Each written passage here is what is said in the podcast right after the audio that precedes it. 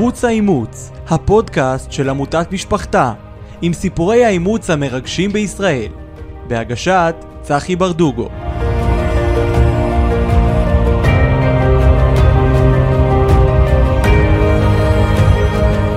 טוב, שלום לכם, אני שמח לפתוח פרק ב', המשך של הפרק הראשון, כאן צחי ברדוגו, הפודקאסט של ערוץ האימוץ, בשיתוף עם עמותת משפחתה, ואני מאוד מאוד נרגש אה, לשתף איתי ולארח איתי פה בפרק המשך, כמו שאמרתי, את גדעון מהפרק הקודם, אבל הפעם, איך אני אגיד לכם את זה? תשמעו, אני... זה כל כך מרגש אותי עם האימא הביולוגית שלו, אילנה כהן. שלום לכם. שלום. אז בואו נמשיך. אנחנו, את הפרק האחרון, הראשון של, ה, של ערוץ האימוץ, אנחנו סיימנו ב, בתיאור של אה, גדעון על המפגש ביניכם, ואיך שהילדים שלו, ואיך הוא הכיר את הילדים, את האחים שלו, והיום היינו רוצים לשמוע קצת ממך אילנה, איך זה היה מנקודת מבטך בחלוף 18 שנים של המתנה. אה, עד שגדעון פתח תיק אימוץ בגיל 18, מה עבר עלייך? איך את התמודדת עם זה? איך ציפית לזה? ובעיקר, מה היה הרקע להשתלשלות העניינים למסירת גדעון לאימוץ? אני חייב להגיד לך שבתור מאומץ, שפתח תיק אימוץ בגיל 47, והחמיץ את המפגש עם האימא הביולוגית שלו, היות והיא נפטרה. זה מרגש אותי מאוד. ואני מאוד מעריך שהגעת אלינו לשתף אותנו. זה לא מובן מאליו. ואת בן אדם מיוחד ורצינו, אנחנו רוצים לשמוע. אוקיי. אז uh, אני אפתח לס- את הסיפור בעצם ברקע. כן. Uh, אבא שלי ואמא שלי עלו מעיראק בשנת 51. אמא שלי הייתה בת 14, אבא שלי היה בן uh, 16. לימים עשו שידוך, הם uh, התחתנו, לא היה להם הרבה. אמא שלי הייתה אישה יפה, אבא שלי היה איש קנאי. עכשיו, אה, אבא שלי בא עם מנטליות מעיראק של אה, ערבים, שהתחושה שהבית צריך להיות כמו שאני הגבר, אני הסנטר, וצריך לעשות בשבילי ועבורי הכל. אימא שלי, כמו שאני זוכרת אותה, זיכרונה לברכה, גם אבי כבר נפטר, אימא שלי הייתה טיפוס טיפה מרדן. היא הייתה אינטליגנטית, היא רצתה ללמוד, אבא שלי פחות אהב את זה, ועכשיו הדבר הזה הביא ביניהם לחיכוכים מאוד אלימים. איפה גרתם? היינו גרים בהתחלה, הם עלו למעברה ב' ומשם אה, היו קצת ברחובות, ומשם עברנו לאשקלון. עכשיו, אני אספר גם על אבא שלי, שהוא היה לימים איש ממש אהוב ומוכר, אבל בהתחלת הדרך שלו הוא נולד אה, לאישה רביעית, אבא שלו התחתן עם ארבע נשים בעיראק. בעיראק עם ארבע נשים, הוא היה, אה, הוא ועוד שני אחים נולדו לאישה האחרונה, יש אחים של אבא שלי שאנחנו לא מכירים, עם השלוש נשים הראשונות, ובגיל צעיר אמא שלו נפטרה והוא היה צריך להתמודד לבד, ממש, להתמודד לבד, והוא ספג את כל ה... אה, התרבות הזאת של אה, אני הקובע ואני ואני ואני, וזה מה שעשה חיכוכים רבים בבית שלנו. ולך היה חשש ממנו בהיריון הראשון. עוד לא, עוד לא, עוד לא הגענו לזה. הבית שלי היה אלים, אה, ואני הייתי גם מרדנית. אני הייתי בגיל צעיר מאוד עומדת בין אבא שלי לאמא שלי, שלא יתווכחו ולא יריבו, ותמיד פחדתי שיקרה לאמא שלי משהו.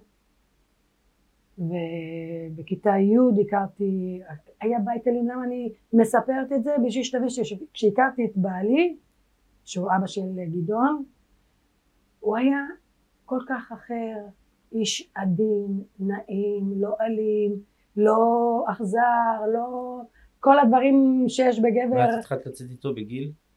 היינו בני 15. מהמם. היינו בני 15 או 16, אני כבר אה, פחות... אה, ואז זה היה הריון מחוץ עוד לנישואים? לא, חכה. הוא- בעלי, החבר שלי אז, היה ילד יפה, אבל הוא היה ילד, הוא היה צעיר ממש, וגם אני הייתי צעירה, וכשהכרנו הייתה בינינו, עדיין יש בינינו אהבה גדולה, ובאמצע אנחנו היינו חברים חמש שנים, ואז אה, החום והאהבה, וזה הביא אותנו למקום של גם לעשות דברים שלא היה מותר אז בימים האלה, היה אסור ל... איפה גרתם? באשקלון, גם הוא אשקלוני.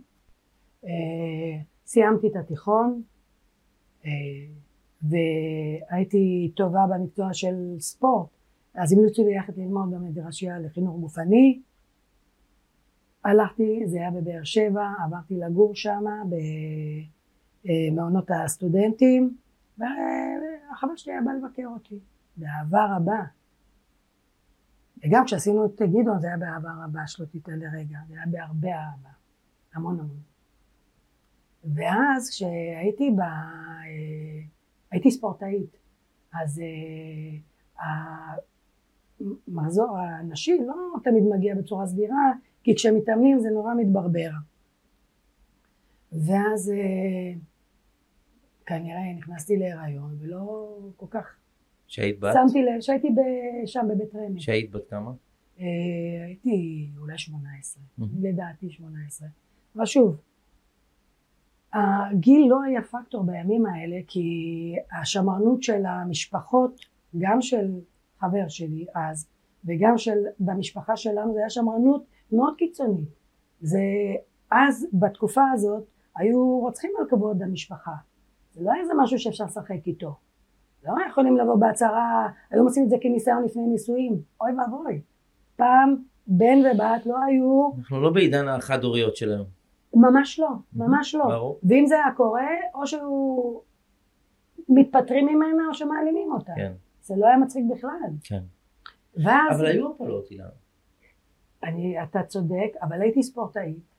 זה לא היה נראה לי לא נכון, לא בסדר. מה ש... לא הבנתי מה קורה לגוף שלי ולי, ובאותו זמן גם ואולי הייתה לי... באיזשהו מקום רצית את זה גם. לא בטוח, אבל תכף אני אגיע, אגיע גם לזה. באותה שנה, לא סיימתי את השנת לימודים הזו, כי מאוד, אה, מבחינה נפשית היה לי מאוד קשה, הייתי רחוקה מאמא שלי והפחד הזה, וכל הסיטואציה הזאת והמערבולת הזאת ש, של הבית, ההיריון, אם ידעתי אם הוא קיים או לא, לא פחות, פחות דיבר אליי, כמו הסיטואציה שהייתי שרויה בה באותו עת. ואז אה, עשיתי החלטה שאני הולכת להתגייס לצבא ולא מעניין אותי שום דבר. ואז באמת זה היה לא רחוק, המעונות סטודנטים לא לא רחוק מלשכת הגיוס, ופניתי אליהם ואמרתי שאני רוצה להתגייס. שאת בהיריון. אני עוד לא יודעת את זה. זה עכשיו אתה אומר, כן. אני עוד לא יודעת את זה. אוקיי, בזמן אמת לא ידעת. אני לא, לא, ממש לא, הייתי ספורטאית, זה נראה מאוד טבעי, אם יש פעם, חודשיים כן, חודש לא, זה היה ממש אוקיי. בסדר גמור, לא היה גם שינוי בגוף, ברור. שום דבר, לא תחושות, לא בחילות, כלום, כלום, כלום, זה שום דבר.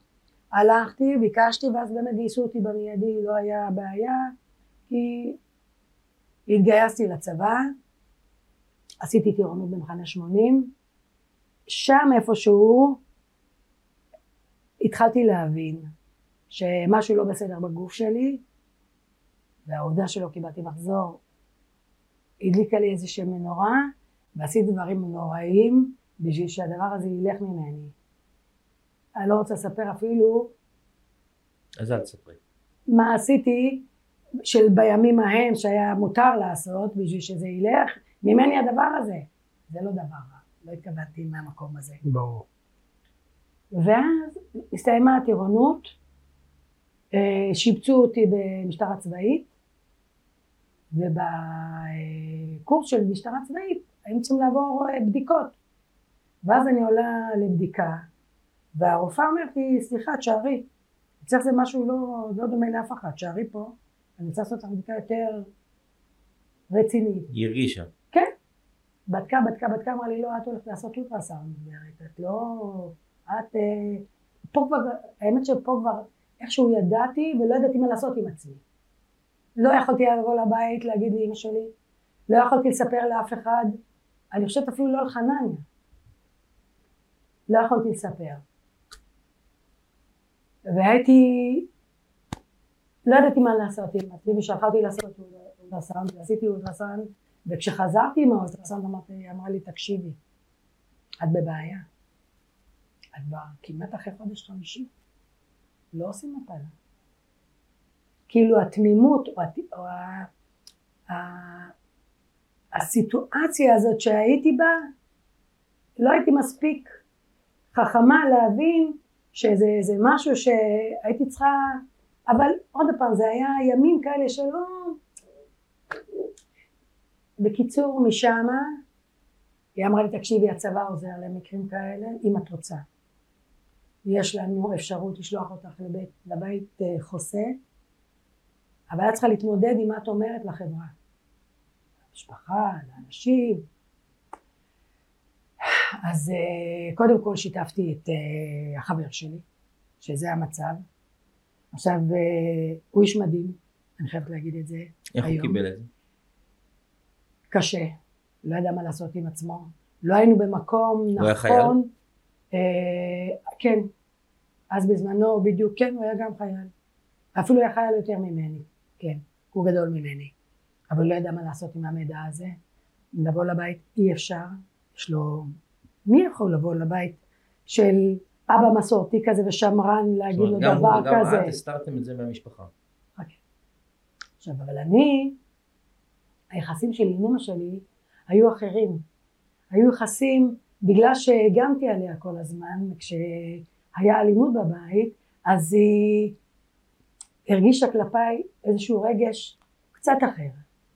ואז הרשיתי לעצמי לבוא לספר רק לה, אותה. וכל האפשרויות לא היו ריאליות באותו זמן. לא היה אפשר להגיד לאבא שלי כואב ממש שלי, לא היה אפשר להגיד למשפחה של בעלי כי זה...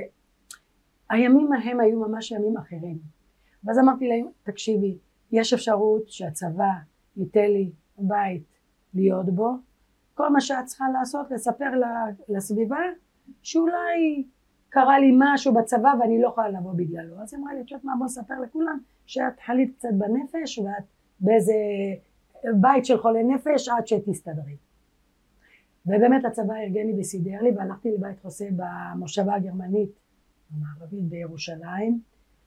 בית מדהים, אנשים מקסימים. היינו שם לפחות איזה 15 בנות, כל אחת עם סיפור שונה. מכזאת שנאנסה כשהיא עם פיגור שכלי ועד נערות כמוני שאותי לא אנסו, אותי באמת הייתה אהבה גדולה, אבל לא הסיטואציה, לא הימים היו נכונים, לא היה שום דבר לטובתנו שיכלנו לבוא ולהגיד בוא נתחתן. וגם חנני היה צעיר בנפש לא רק בגיל, חנני היה ילדותי, ילד, צעיר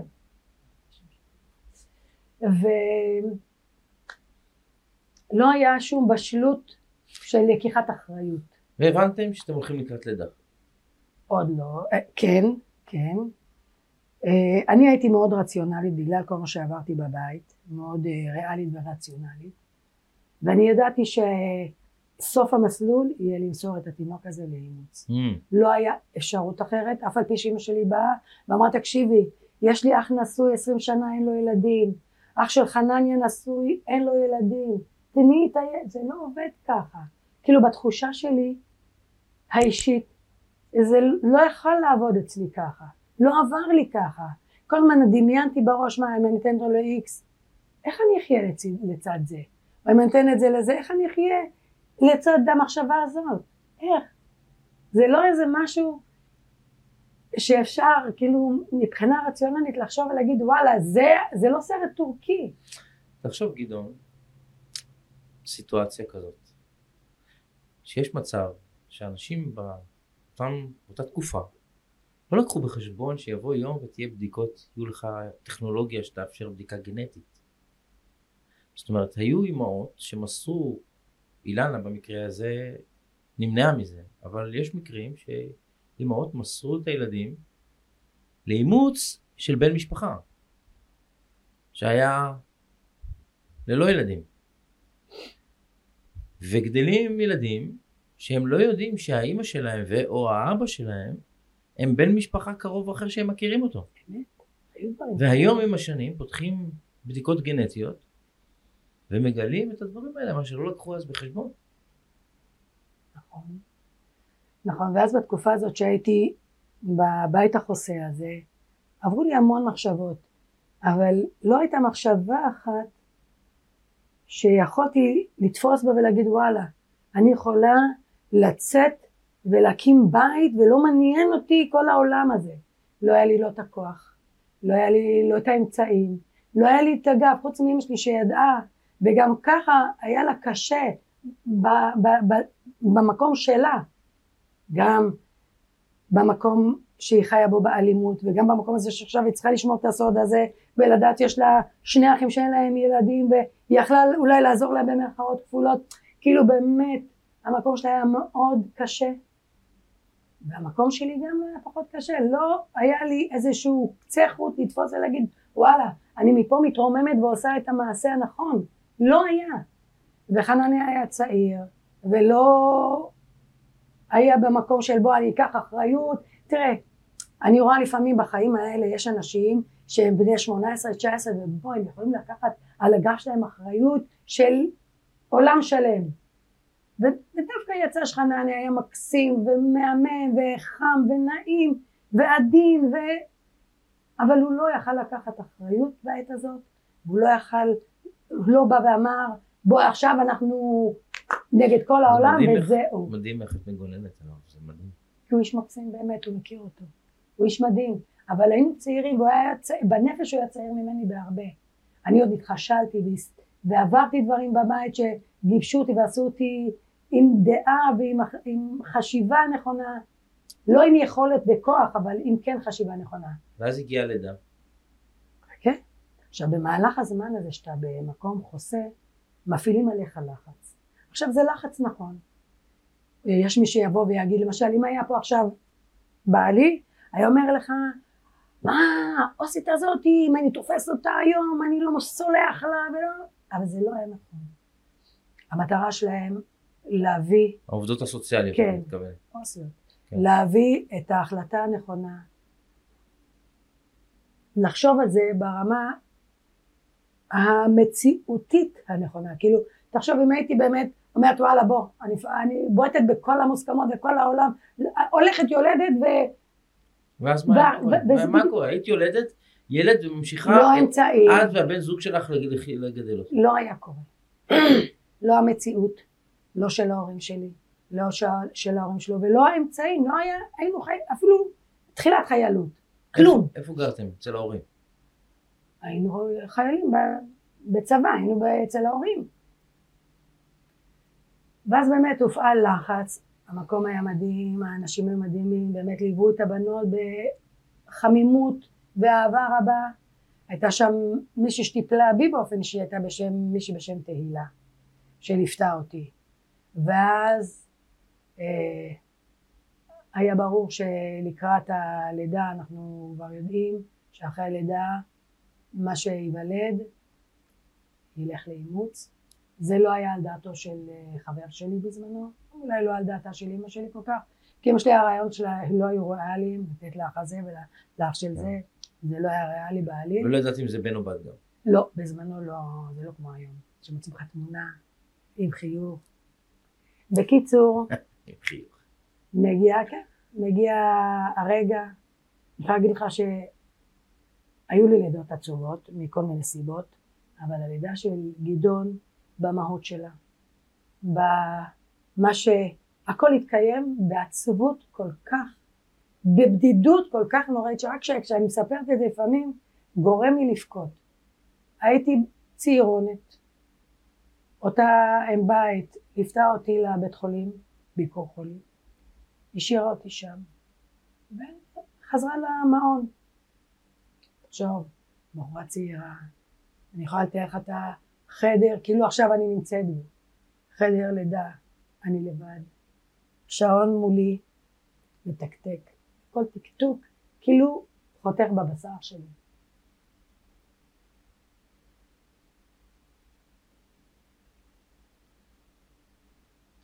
איפה הבן זוג שלך היה?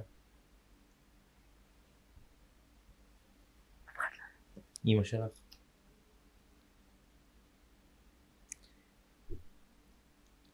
ואז עוברת הלידה. כבר אה, עוברת הלידה בייסורים, בכאב. מביאים לך עובדת סוציאלית?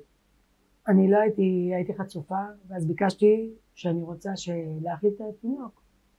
אני רוצה להאכיל את התינוק. אז uh, הסבירו לי שלהעניק אותו אני לא יכולה כדי לא להתקשר, אז ביקשתי שיביאו לי בקבוק אוכל ואני רוצה להאכיל אותו. כי אמרת שאת רוצה למסור אותו לאימוץ. כן. שאלו אותך מי האבא? לא, גם לא לוקחים אותו באותו יום. זה תהליך. בקיצור, באמת שלושה... לגבי- שאלו אותך לגבי האבא? העו"סית של הבית חוסה גם פגשה אותו, זה לא... זה תהליך, הסברתי, זה תהליך. כן. הוא הביע תמיד את מורת רוחו, אבל זה לא היה... היא גם בחנה וראתה שהוא עוד ילד. ברור. כל הכעס הזה של לא, לא, לא, זה לא בא ממקום של לא, אני יכול לעמוד. מאחורי זה, של לא, אל תקחי לי את הדבר שלי. אז uh, באמת יום למחרת כבר התקשרתי לאמא שלי והיא באה לירושלים, אמא שלי זכתה לראות אותו תינוק, להחזיק אותו, להרים אותו, הייתה איתי יום שלם, ושם עוד יום, ואז, אז לקחו בחדר אותו, הילדות? לקחו אותו ואני החזירו אותי לבית החוזה לסיים כל החתימות והמסמכים. ואז נחזור הביתה. זוג- אגב, הבן זוג שלך חתם על המסמכים? אתה יודע שבזמן הזה שהייתי בהיריון גם יצאתי לחתונה של אחי. לא היה לי בטן, לא היה לי כלום. לא היית מאמין אפילו. אמא שלי אמרה שבאתי לביקור, אחי התחתן, אחי הגדול, אנחנו ארבעה אחים. אחי התחתן באוקטובר, ב-28 לאוקטובר, אני ילדתי חודשיים אחרי. זאת אומרת הייתי חודש שמיני, אני סחבתי את כל ההיריון, לא היה לי הנחות. וזה אף אחד לא ידע ואף אחד לא ראה. צימחתי את אחיו, חזרתי למעון חוסה. את מוצא, מוסר, חותמת על טופס מסירה לאימוץ? איך ההרגשה? נוראית. ולא... חוץ מהרציונליות שהייתה בי, חייב הרגשות שלי היו קשות. שאל. את מוסרת ילד לאימוץ, שאת יודעת שאת עושה את זה לטובתו, כי אין, נכון. את המציאות, המציאות, הנסיבות לא מאפשרות לגדל ילד כמו שצריך, ולאפשר לו את מה שצריך? ילד בשביל לגדול בצורה ראויה. יפה. את לוקחת בחשבון אז, בזמן אמת, שהילד הזה יגדל ויכול להיות שעוד תיפגשו, אני חושבת שכן. או שזו מחשבה שאז לא, לא, לא, לא, לא לא. עוברת. לא, לא. היא כן נמצאת בראש, אבל אתה אומר מה מול מה? כן. מה מול מה? מה אתה יכול להעניק לו איפה שאתה נמצא עכשיו, ומה הוא יכול לקבל, כי אני כן ידעתי שעושים, וגם היא הסבירה לנו העו"סית, שהם אה, מחפשים זוג הורים, שיש להם יכולות ויש להם אה, אה, תרבות או משהו נכון לגדל ילד בתנאים טובים, בתנאים נכונים, והיא לא הפסיקה באמת להעצים את העובדה שאנחנו, אין לנו שום דבר ואין לנו יכולות, זה בסדר, אני, אני הבנתי את זה גם בלי שהיא תעצים את זה, ברור. אבל היא כן העצימה את זה, את זה, את זה בעלי לא אהב, או חבר שלי אז לא אהב, אבל uh, באותו, באותם זמנים, למה הוא לא אהב? הוא חשב שאפשר להסתדר? לא, פשוט אל תיקח לי את שלי. זה לא מהמקום של אני יכול להסתדר. אם, אם באמת היינו יודעים שנינו שהיה אפשר להסתדר, אני חושבת שהיינו הולכים על זה. אבל העובדה... יכול להיות שהוא חשב שאפשר לא, להסתדר, לא, ואת לא. חשבת אני שלא. מכירה מכירה אותו, אני רוצה... אני מכירה אותו והכרתי אותו. לא, לא היה לו יכולות, לא נפשיות, לא כלכליות, לא... לא. אם הייתי רואה, תראה, אני אדם באמת רציונלי, ריאלי, וגם אם הייתי רואה, אמרתי לך, קצה חוט להחזיק ולהגיד, תרים אותי מפה, שזה לא יקרה, הייתי מחזיקה. אבל לא, איך לא את. עוברת את התקופה של אחר כך? קשה. קשה. הייתי עצובה, הייתי בסערה, לא ידעתי איך מכאן ממשיכים. לקח לי איזה שלושה חודשים הייתי בבית של הוריי, אבא שלך ידע מזה? לא. לא, לא, לא, לא, לא, אבא שלי לא ידע. זאת אומרת, זה היה סוד בינך לבין אבא אמא שלי שלך. ידע, זה היה סוד בינך לבין אמא שלך. כן. זה היה כבד בשבילה, על כל מה שהיא עברה ו...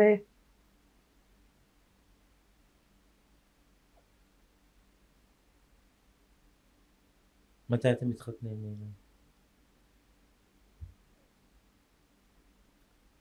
הולך שלושה חודשים, ותוך כדי אני חושבת שאני צריכה לסדר את החיים שלי. ככה אני מהמקום הרציונלי. אז הלכתי לצבא, ביקשתי שיחזירו אותי. כי הייתי בסך הכל איזה ארבע חמישה חודשים.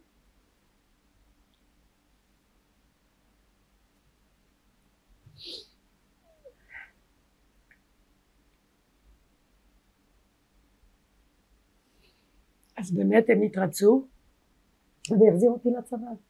החזירו אותי לצבא ושירתתי עד סוף השירות שלי ו- ומשם גם קיבלתי קצת חוזק, קצת חוסן, קצת יכולת לחשוב בצורה יותר בהירה, זה לא שעבר לי בראש שוואלה הנה בוא נמחוק, אין דלית, אין על הדבר הזה דלית. עד היום האחרון אני חושבת שאני אחיה, אין דלית, זה איתך, זה מלווה אותך, זה בתוך המחשבה שלך ובתוך הנשמה שלך.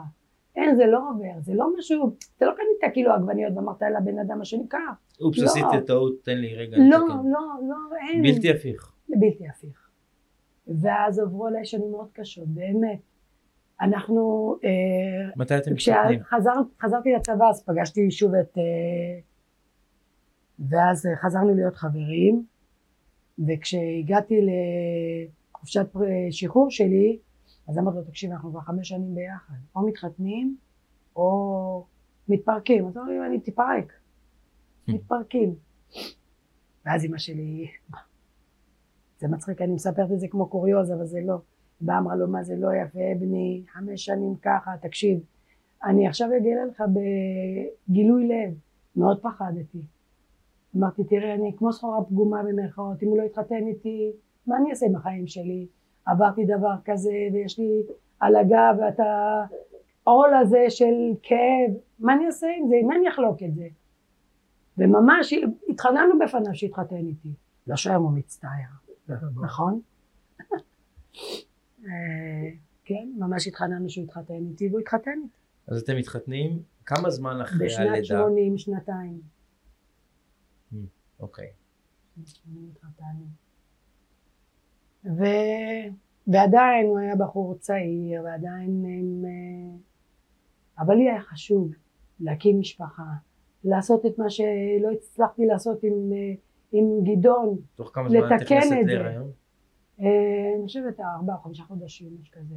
אלינור נולדה ב-81. ב-81 נולדה אלינור. וב-83 מאוד האצתי בבעלי שימצא איזה משהו נכון לעשות כדי להחזיק אותנו, לכלכל אותנו. אתם מדברים על זה? על הלידה ועל המסירה לאימוץ? בטח. עד היום, נתת, עד היום אנחנו מעלים. כשילדת את אה, גדעון, נתת לו שם? כפיר. כן. ולא רק זה, גם הדגשתי כשעשינו את הטפסים של ה... אה, אם את מתכננת למסור אותו לאימוץ, למה את נותנת לו שם? היה חשוב לי, לא רק זה, הוא היה צריך לדעת שהוא גם כהן, זה לא היה משהו שאפשר לעבור עליו ככה, זה היה ממש חשוב, לי, שידעו שהוא כהן ושימסרו אותו למשפחה שתדע כן, אבל שהוא כהן, כהן. כהן זה, זה לא את בוחרת, הוא כהן, זאת עובדה, וחשוב שהוא ידע את זה.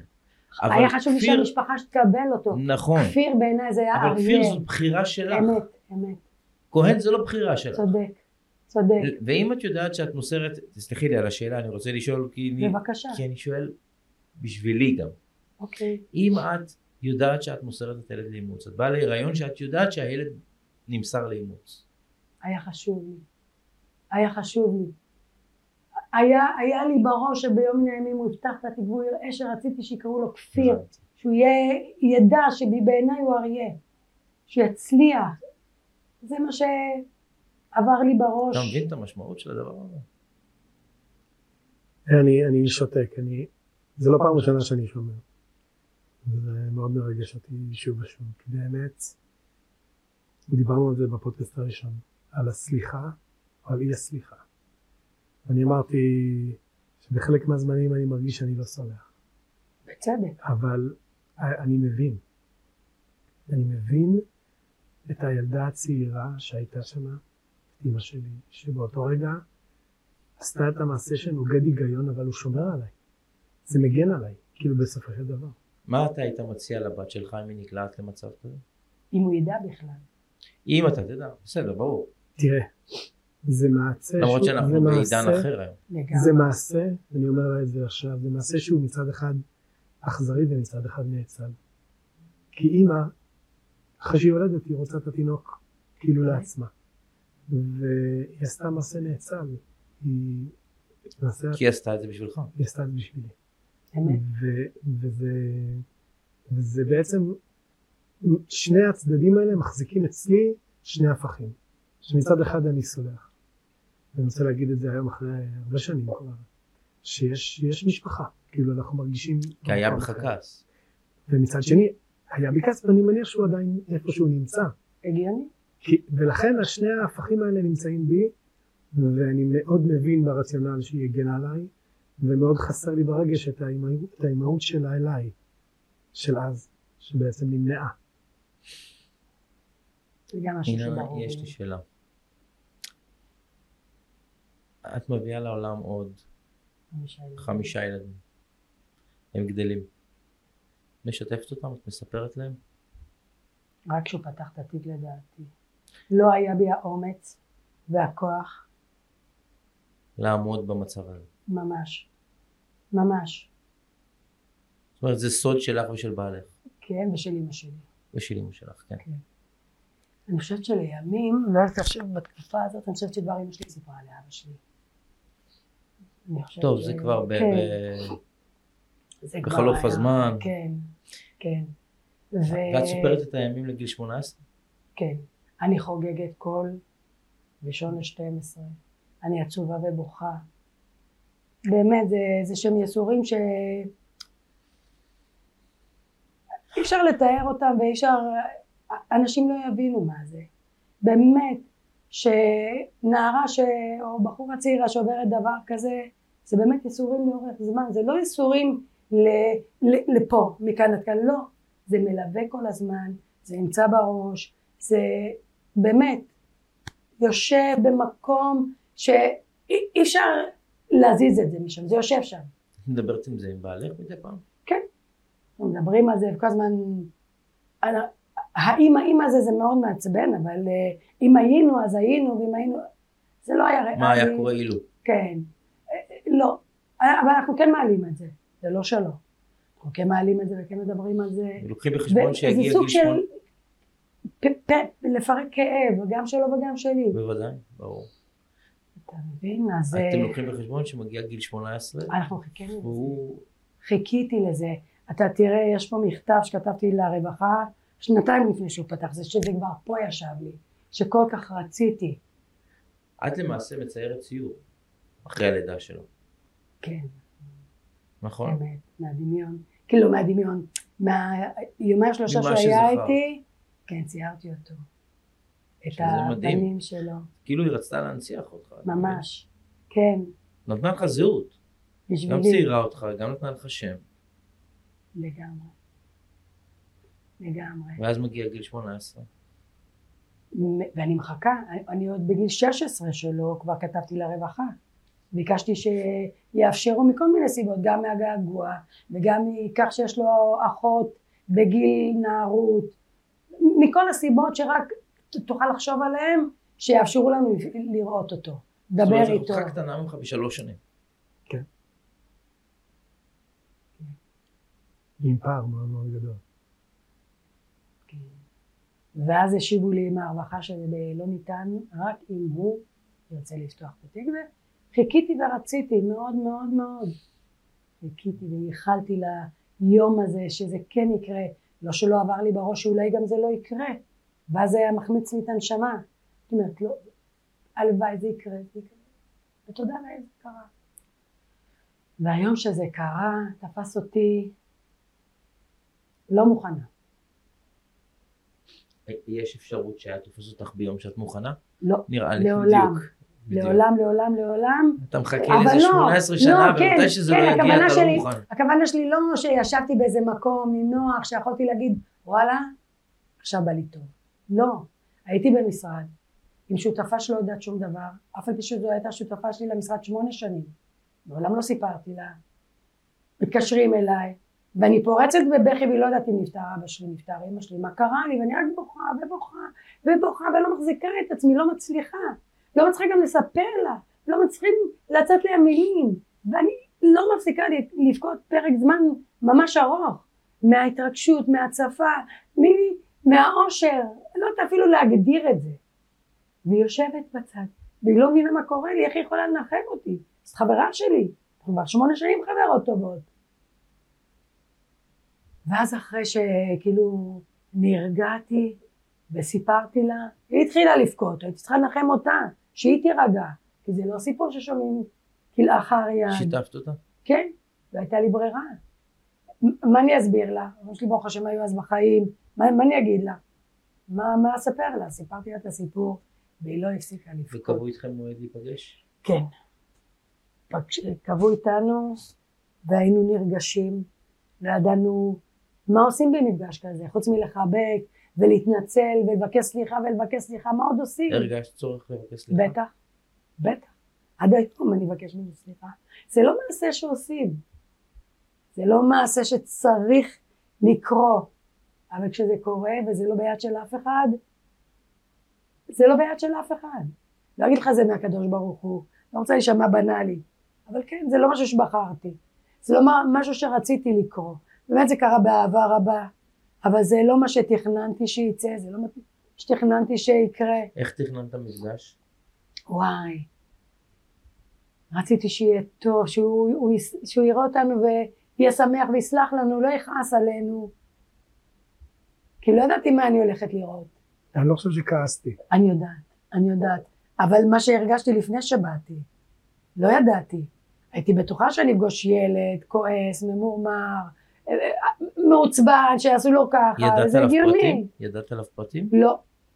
היא נתנה לי את השם שלו, היא אמרה לי שלא קוראים לו כפיר, קוראים לו גדעון מרמלשטיין. אה, והוא יבוא עם חברה שלו, הייתה אז חבר של נכון. רבית. והוא גדל בקריית ארבע, להורים אה, טובים, וזה שימח אותי, כי זה היה חשוב לי. עם הזמן הבנתי גם שעשיתי מעשה טוב, בין היתר. עשיתי טוב גם להם. אנשים שלא היה להם ילדים, שקיבלו את מתנת השמיים. חיפשת נחמה. יכול להיות, יכול להיות. ותראה, כשאתה, בצר לך, אתה מחפש כל פיסה קטנה, ב- שתרים אותך ברור. ותיתן לך להבין שהמעשה שהוא לא רציונלי ולא ריאלי, קרה ואתה צריך להתמודד עכשיו עם זה. לפני המפגש, איך הכנת את הילדים? אה, הרי לא סיפרת להם לא, במהלך השנים. לא. אני זוכרת, נשמעת לך, אני זוכרת את הנסיעה הזאת בחושך. לא יודעת מאיפה הבאתי את הילדים לאימא שלי כנראה. ואנחנו נוסעים בשדרה הזאת בהפרידה עם העצים. ואני זוכרת שממש תחת הברושים האלה שמצד שני הצדדים אני מספרת להם, והם בהלם. הם לא מבינים מה הם שומעים. ארז ולינור היו כבר בוגרים, לא בוגרים, 16 ו-14, ואדם ושלומי היו ממש קטנטנים. מדברים על 94, נכון? שש. שש. 96, אה, אדם, שלומי היה בן שלוש, נולד ב-93, פלוס שנתיים וחצי, ואדם ב-91 היה בן חמש. הם לא הבינו, הם היו מאחורה. אבל אלינור וארז, שהיו בני 14 ו-15 נדמה לי, הם היו בשוק. לא הבינו מה אני מספרת להם. אני זוכרת אפילו שהם כעסו. איך, איך, עלייך. כן? איך דבר כזה קרה ולא קורה או קרה או לא סיפרת, לא אמרת, לא מה? מה, ישבת? מה זה הדבר? הזה? ישבת הייתי? ברכב, נוסעת. אני אומרת לך, נוסעת בשדרה, אני זוכרת את הנסיעה הזאת, לא ידעתי גם איך לעשות את זה. גם לא הייתי איזה, בוא, הרי ניסית-. ניסית- אתה מבין? היא ניסתה להקליל את ה... כן. וזה לא היה קל. להם. אני חושבת שארז עד היום כועס על זה, גם אלינור.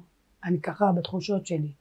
לא יצא לנו ממש להעלות את זה, כי באמת המרכז נהיה גדעון, אז כל השאר ככה עברו לצדדים, אז אנחנו לא ממש מדברים על זה, אבל אני חושבת שהם כעסו מאוד. איך לא אמרת שיש דבר כזה, שקרה דבר כזה, שיש לנו אח? איך? אז אה, אותו ערב ש...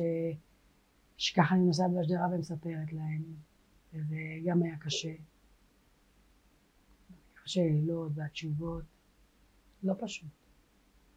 איך היה המפגש? וואי, אני חושבת שהתחלתי לקרוא פה את, ה...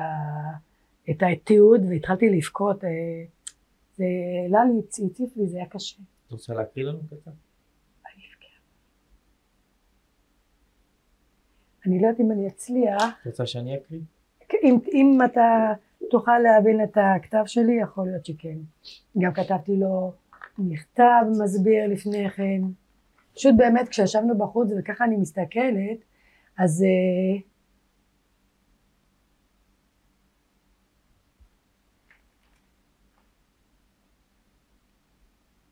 זה מכתב שאת כותבת אה, לגדעון?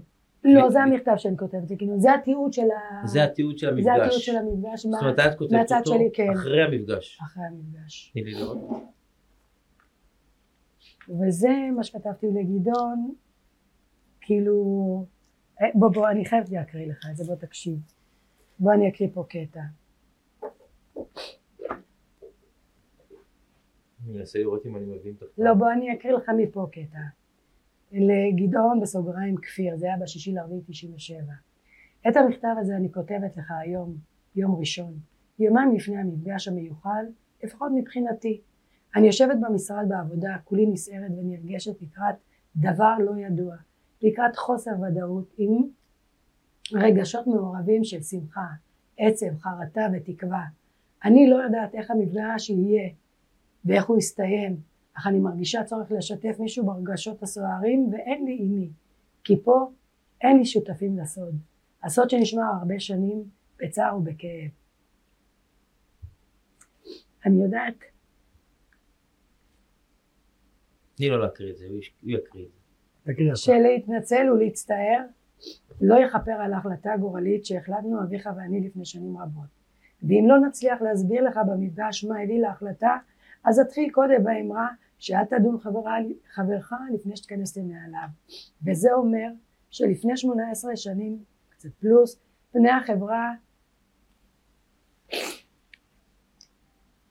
פני החברה היו שונים, החברה הייתה שמרנית, הורינו היו פרימיטיביים, אבי היה אדם קשה שעלה מעיראק עם מנטליות של ערבים, וכמוהו היה אביו של אביך, כמובן הביולוגיים. וכשידעתי שאני נערה, היה מאוחר להוריד את ההיריון. על כך אני שמחה, זה בסוגריים. אך לא יכולנו לספר להורים, ורצה הגורל ואני הייתי חיילת, והצבא הצבא בא לקראתי ועזר לי להסיר עובדה זו.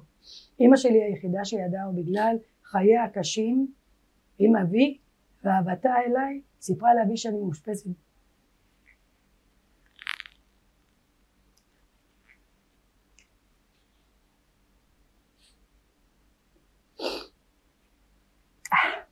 בבית חולים לחולי נפש. צבאי, ולכן אני לא מגיעה הביתה לביקורים. והוריו של חנניה ממילא לא מת- מתו עליי, אז לא הבחינו בחסרוני. הייתי במעון חוסה בירושלים.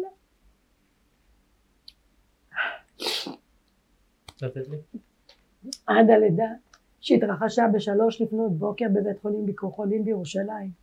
נולדת תינוק בריא במשקל של שלוש, 375 והיית תינוק יפה. ביקשתי להאכיל אותך מבקבוק כי אסור במעמדי, במעמד ההוא להעניק אותך השם יתקשר אליך. אמא שלי היחידה שזכתה לראות אותך תינוק ולחצה שנשאיר אותך אצלנו אך זה לא התאפשר ולא מפני שלא רצינו. באותה תקופה אביך הביולוגי היה עריק מהצבא, בחור בלי מקצוע, בלי אהבה מהמשפחה שלו, בלי אפשרויות כלכליות. לא יכלנו לממש את הרצון להשאיר אותך אצלנו, ועם עזרת העובדת הסוציאלית שלחצה להגיע להחלטה אחת שתוביל לטוב עבור התינוק, ולהחלטה הגענו לא מרצון אלא ממחשבה מה יהיה הכי טוב עבור התינוק שלא היה אשם במצב שנקלענו אליו.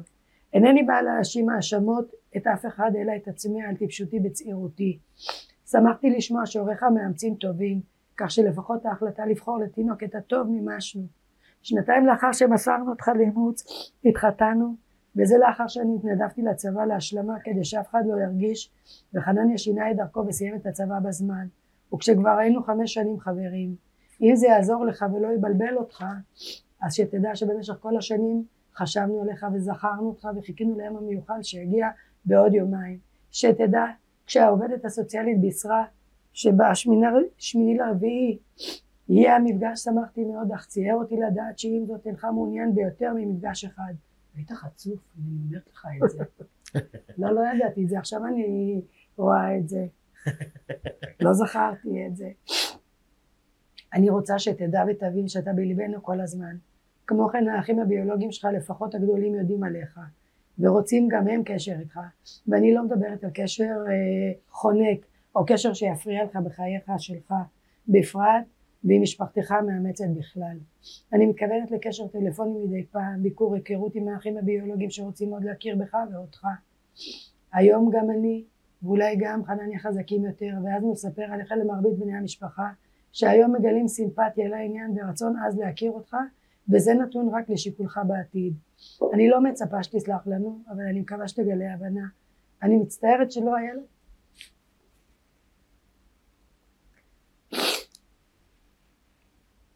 שלא היה לנו הזכות והכיף לגדל אותך. אני גאה בך ובמשפחה שגידלה אותך ולהם הרבה תודה מכל הלב בתקווה שהמפגש יצא לפועל ויהיה טוב.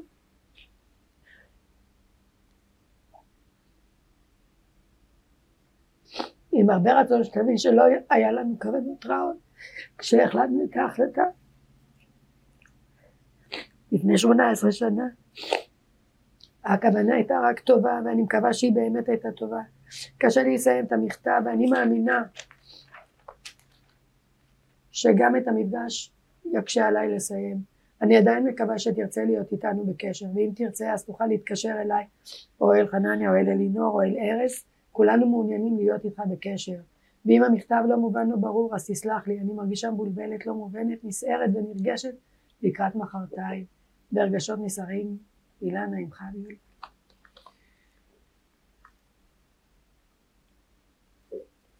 מה אתה אומר? אתה. יושב פה מדושן מעונג.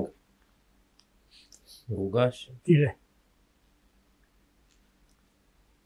אני יושב בו אחרי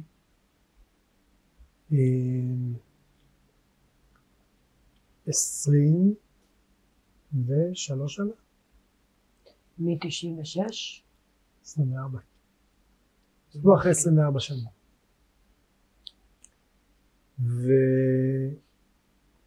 וכאילו קפצנו קצת בזמן 24 שנים מהמכתב הזה. אני זוכר את הירידה לחדר שבו נפגשת. אז יש לי יש בדיוק, מדרגות. יש הסבר גם, בסדר, אני זוכר, אני זוכר יש את הירידה לחדר. שנפגשת. כן, אני זוכר את התחושה. אני זוכר את, ה, את הרגע הזה שאתה אומר שיש פה שני אנשים שאני מורכב מהם, אתה גם רואה את זה פיזית, שהם אבא ואמא שלך.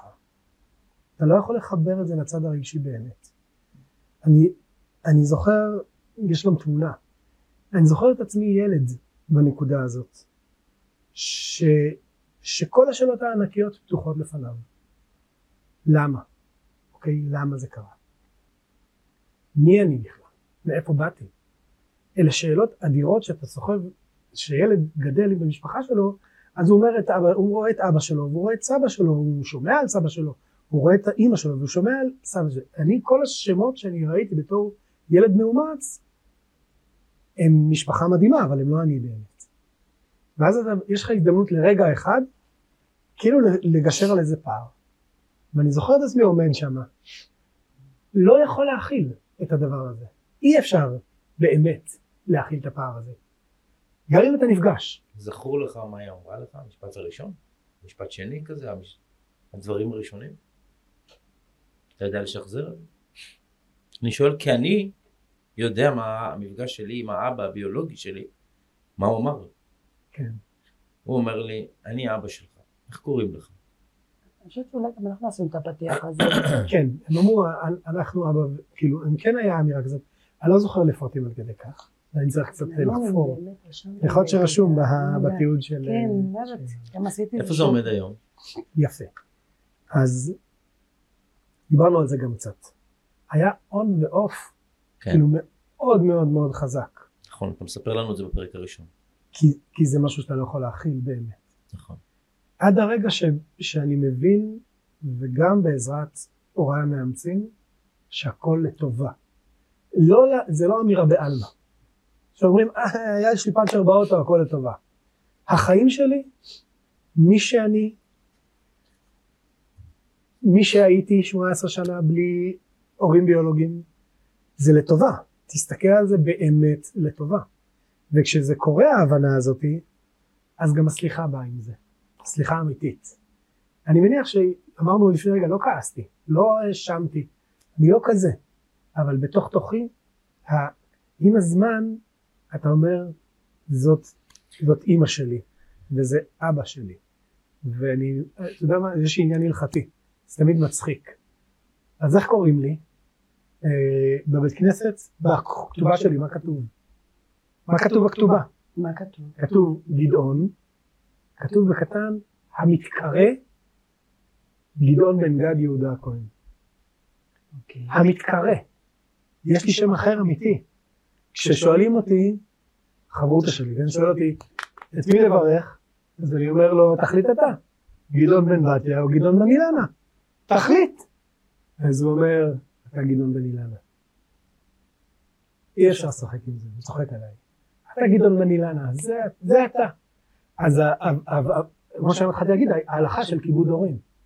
ההבנות של אני חייב לקרוא לה, אני חייב מבחינתך לקרוא לה אימא, כי היא אימי. אז זה הבנות אדירות. אתה קורא להם? לא. אז אני, אני, אני, זה אני, עשיתי, אני עשיתי תרגיל. אני אומר לילדים שלי לקרוא לה סבתא. כן. הוא עקף את זה. עקפתי. אז אני אומר. זה נקודות, את יכולה להבין אותו. אני לא זה. לא, ברור, אבל אפשר, את מבינה את זה. שאני מבינה את זה. אני אומר, זה נקודות אמיתיות שפגשו אותי, ולאט לאט הכניסו את זה למסגרת. ואני היום, פגשת את ההורים הביולוגיים? אני ההורים חושבת שזה המאמצים? כן, כן, גם את אמא של חראי זכיתי לראות נדמה כן. לי. גם, כן, הייתי אצלם בבית, גם את אבא שלו וגם את אמא שלו. כן, יכול להיות, המאמצים. אני כן, רוצה להגיע כן. רגע, להתקדם עוד קפיצה בזמן, שמאוד חשוב לי להגיד את זה.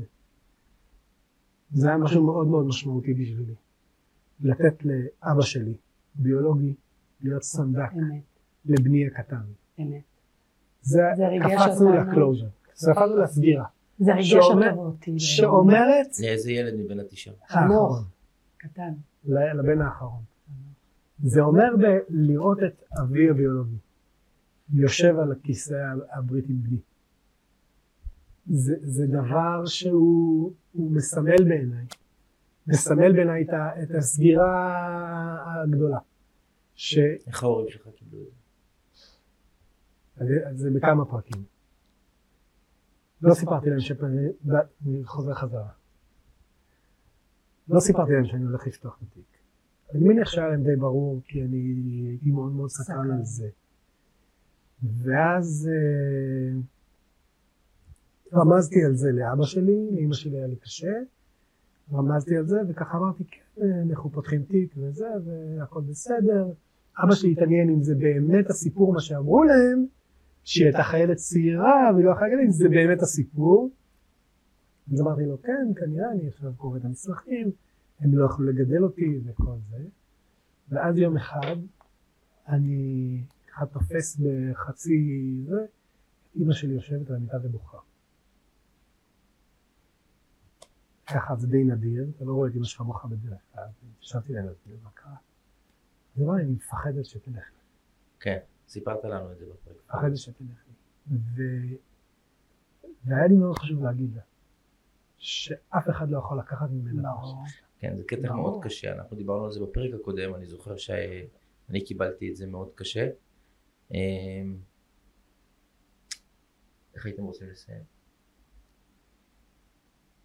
אז uh, אני רוצה להמשיך רגע, לפני הסיום, את השאלה איך ההורים המאמצים שלי רואים את זה. אני רוצה לדבר על אבא שלי.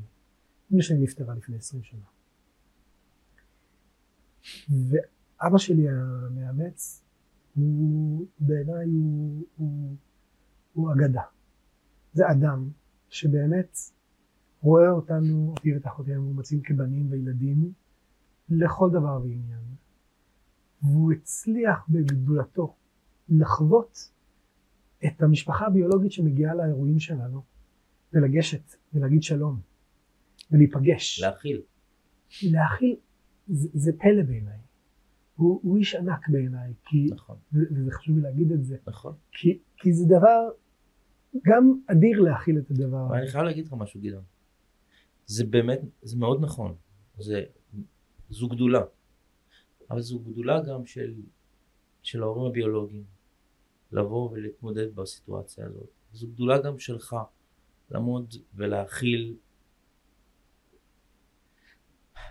תשמע, מציאות סוריאליסטית, כאילו, אה, באמת, זה משולש בלתי אפשרי כמעט. שהמציאות קבעה אותו, והיכולת של ש... שלושת הצלעות במשולש אה, להתחבר ככה ולפתוח ולהמשיך חיים חדשים היום, אה, בהכלה של כל אחד, שכל אחד יודע את המקום שלו וכל אחד יודע לכבד את הרגשות ואת המורכבויות ואת הקונפליקטים שיש לכל אחד, לכל, לאחר במציאות הסבוכה הזאת. אני רק אגיד דבר אחד, שכולם מאמינים, באמת, בעומק, שכל מה שהשם עושה עושה לטובה, ורואים את הטובה, ורואים את הזוגיות שיש לי עם רבית. ובאמת, היא הייתה איתי מאז. אני הכרתי אותה פה מחוץ לאולפן, תשמע, יש לך אישה מדהימה. וכשאומרים שזה באמת היה לטובה, אז, אז בואו, להגיד תודה. להגיד תודה. אתם מדהימים. אני חושב שאני התרגשתי יותר משתיכם. תודה לך. הרבה הצלחה בהמשך, ואנחנו נמשיך להיות בקשר. ויישר כוח, באמת, אילנה, על, על מה שעברת ועל איך שאת מתמודדת עם זה, ועל היכולת שלך לבוא ולשתף אותנו. ואני מקווה שאת אה, השראה להרבה אימהות ביולוגיות שנטשו או שהילד נלקח מהם ונמסר לאימוץ ועברו שנים קשות מאוד והשראה לילדים מאומצים שפתחו תיקי אימוץ או שעדיין לא פתחו תיקי אימוץ. אני חושב שאת אדם גדול. תודה ענקית לגדעון.